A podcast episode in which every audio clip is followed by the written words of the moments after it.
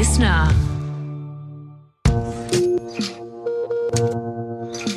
The month long build-up of Russian troops on the border with Ukraine has turned now into an invasion. I don't think Putin would have contemplated invading Ukraine if he hadn't had so much leverage over Europe in terms of energy. Now, it was a massive miscalculation in every respect, but he had every reason to believe the Europeans would not line up to defend Ukraine because they couldn't live without his gas. Energy independence is key to national security. Seems pretty obvious, but it's been overlooked. And so I wanted to talk to somebody who's also at the centre of Europe, a Polish woman called Anna Mikulska, about the way in which energy security, and in particular the transition to clean energy, can defend democracy just as effectively as it can defend our planet itself.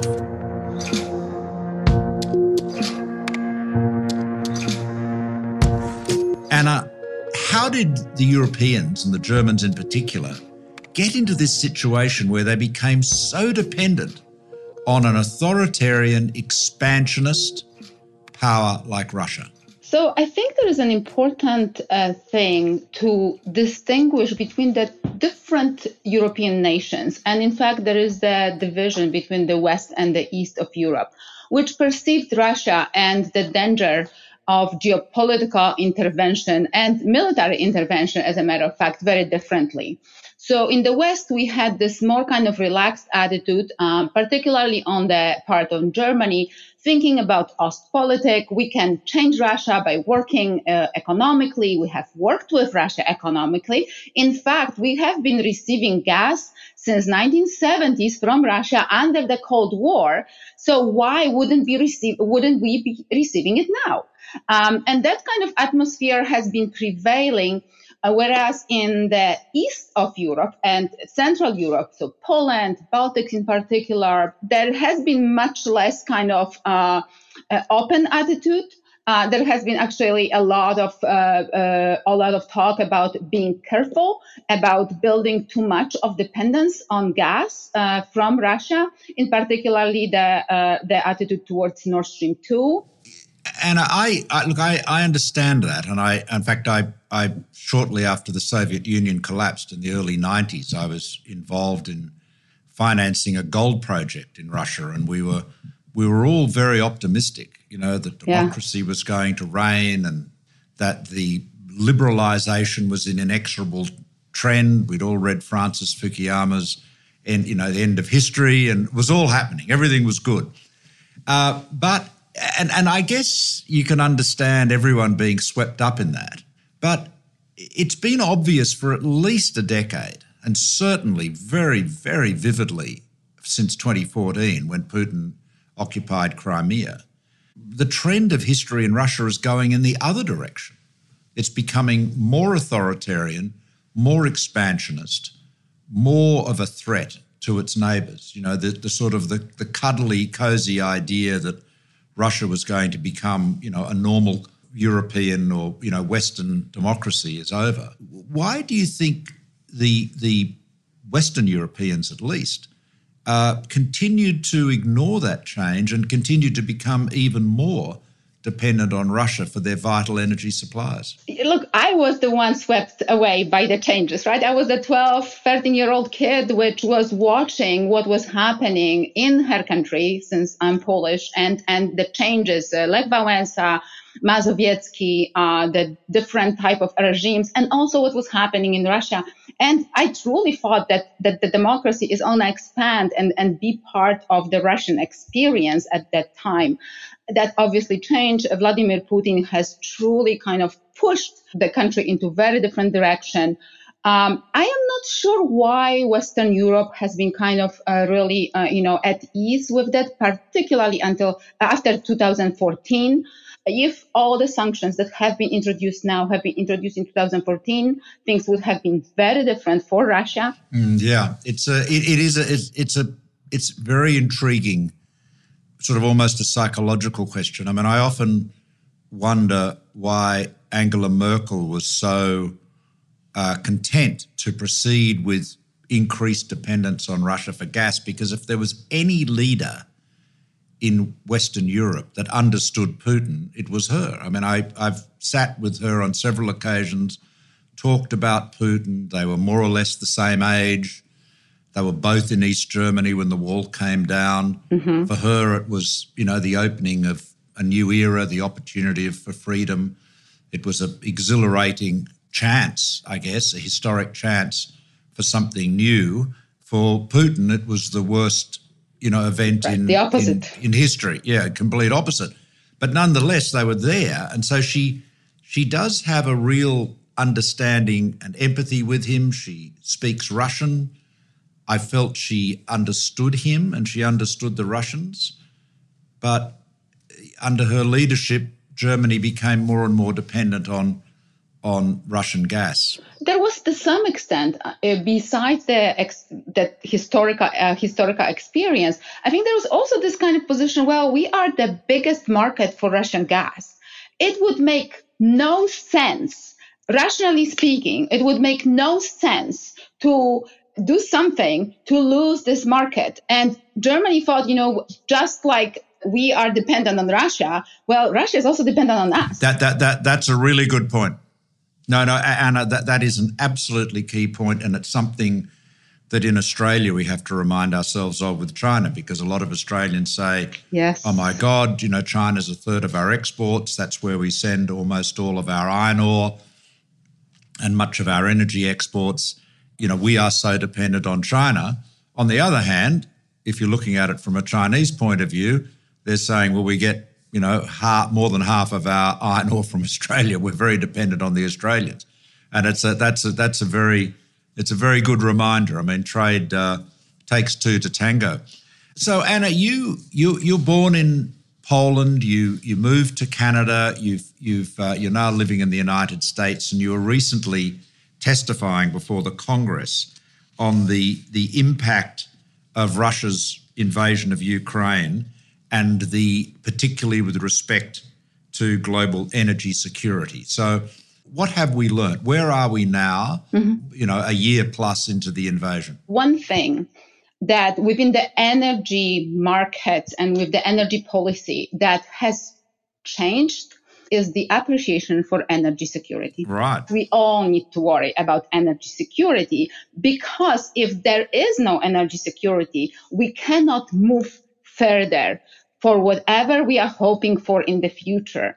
That's why when people talk about often, you know, energy transition versus energy security, I say, well, no, there has to be energy security so we can move step further and step further and step further. Otherwise, our um, our exercise may be in vain. Yeah. So how is Western Europe? Well, how is Europe? Uh, it's it's not getting Russian gas at the moment. It's uh, getting some. Well, it's getting some. It's getting still some gas, really? yes. So, so what would be the percentage of the decline in Russian gas exports to Europe? Do you think? Oh, it's been it's been huge. It's been uh, maybe eighty okay. percent, maybe ninety percent, really. So it's okay. huge. It's a huge, huge, huge, huge decline. Yes. Okay. So, so two questions. Uh, firstly, how has Europe plugged that gap? What, what, what, have they been? Uh, you know, it's a very short time, to, it's a big change. How, how have they plugged the gap? It hasn't. That's the big thing. It has not plugged the gap. I think the narrative that we hear about Europe plugging the gap is actually false. Uh, Europe has not plugged the gas. It has survived on less gas over the last winter and part of it must be might be savings which is great because you know you want you want the savings right also europe was blessed with a great winter weather uh, so that was really really lucky uh, for europe because it was able to kind of uh, sit and be uh, you know on the on the storage uh, on the gas storage that it filled uh, in in the fall so do you do you think Europe is going to be able what if next winter is a cold winter? It would be a very difficult winter, regardless whether the storage in Europe is for. Mm, okay, well, it sounds like it's going to be a could be a very rocky winter ahead for Europe. What and and the rest of the world? on gas. What what about Russia? How has it managed to handle the you know the lack of cash flow from the sales to Europe? Gas in generally in Russia, gas in my opinion has been always a geopolitical tool. Its economic value was the secondary to geopolitical value. We also have to remember that Gazprom as a state company, its main actually role has not been export of gas to Europe or anywhere else. Its main role is to support domestic market. So when I was looking at the uh, the data in June, at the very least, that's where I had my data. And in June, Gazprom was sending one quarter of gas to Europe compared to the what it was sending the year before. But I was getting the same amount of money for it because of how high the prices were. So uh, the narrative that Gazprom hasn't been getting money until uh, for, for a long time is not correct. To what extent, uh, longer term, do you think Russia will be able to substitute the lost demand in Europe uh, with increased demand from China?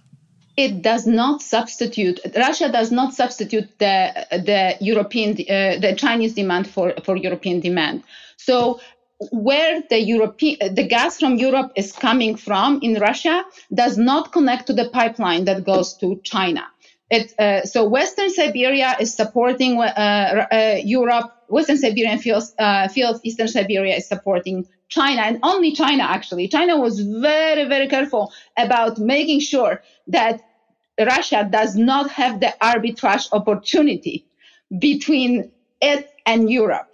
So there is no connection between these. Now, what Putin really wants to do is he wants to build, uh, Russia wants to build the Power of Siberia 2 pipeline that indeed would reach into the Western Siberian fields where now, where Europe has been fed from, go from uh, Mongolia and to into China.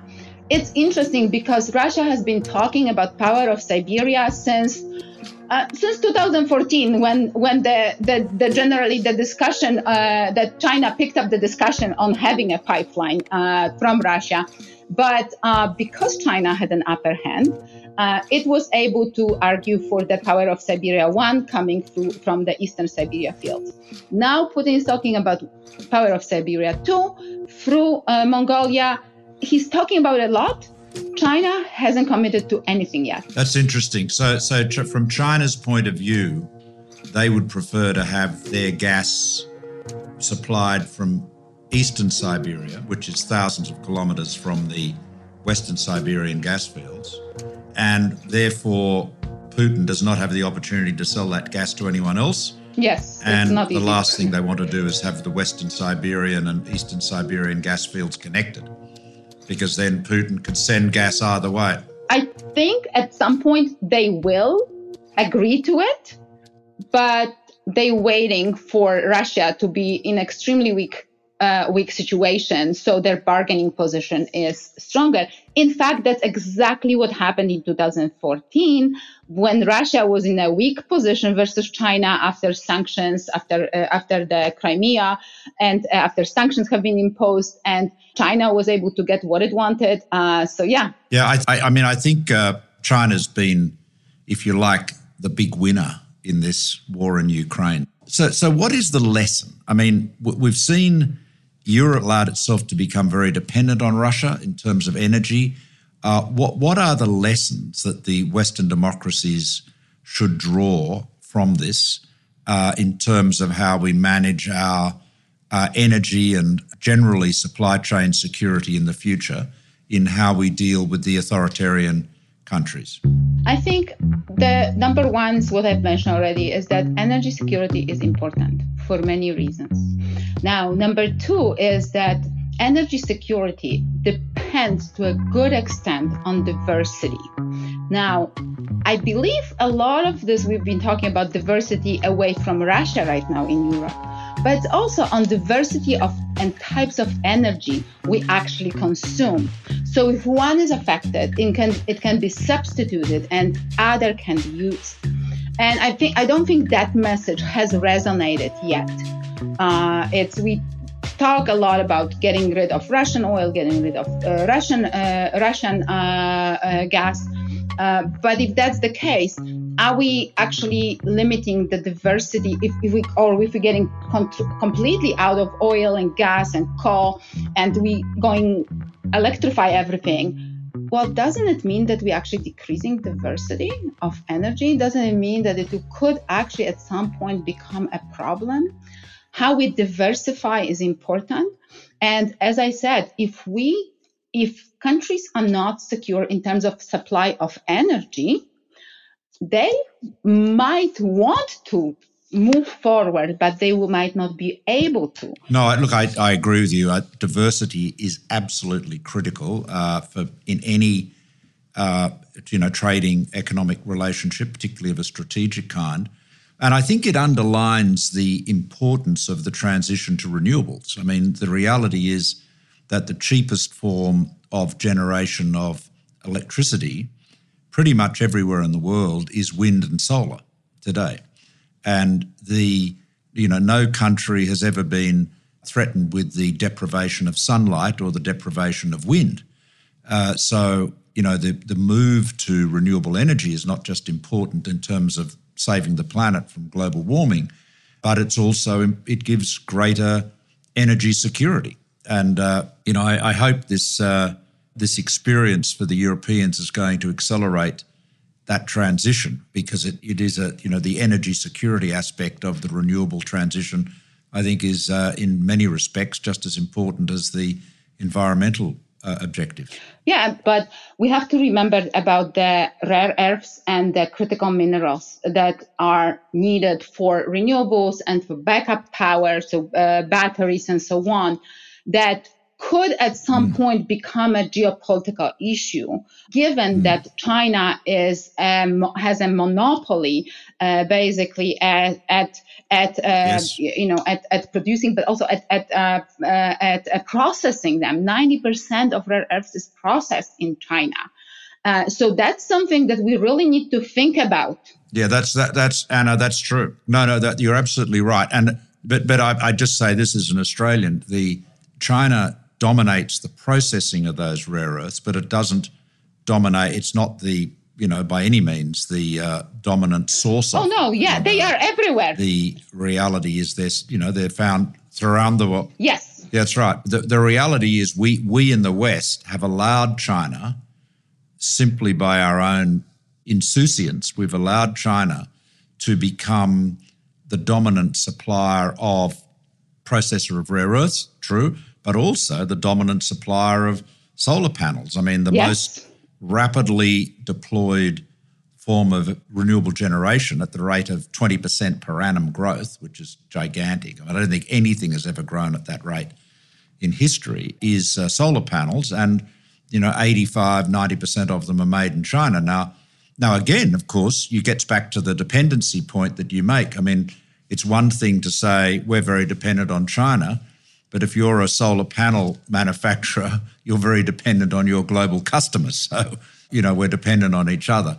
But it is, I mean, Fatih Birol, the director of the Energy, International Energy Agency, was making this point recently uh, to us here in Australia that the, you know, whatever view you have of China's, you know, intentions, you know, attitude, posture, whether it's malign, benign, or, you know, whatever, it doesn't make sense to have a vital uh, commodity, which is really what they are now, are being so totally dominated by one market. Yeah, absolutely. It, it and and especially the one that it's not necessarily the friendliest towards us. Uh, you know, be it in Australia in, in the West, and, yeah. and, the West, mm. generally speaking. Mm.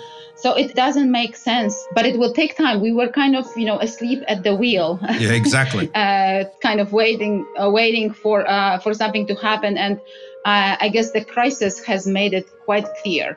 Diversity is important. Well, Anna, it's a it's a uh, hell of a way to learn the wisdom of what all of our grandmothers told us, which is don't put all your eggs in one basket. But uh, absolutely. But, uh, look, thank you, thank you very very much. It's been wonderful to talk with you and meet you, and and I you know commend you on your work and look forward to uh, staying in touch on this and other strategic issues. Thank you. It was a pleasure. Thank you for having me.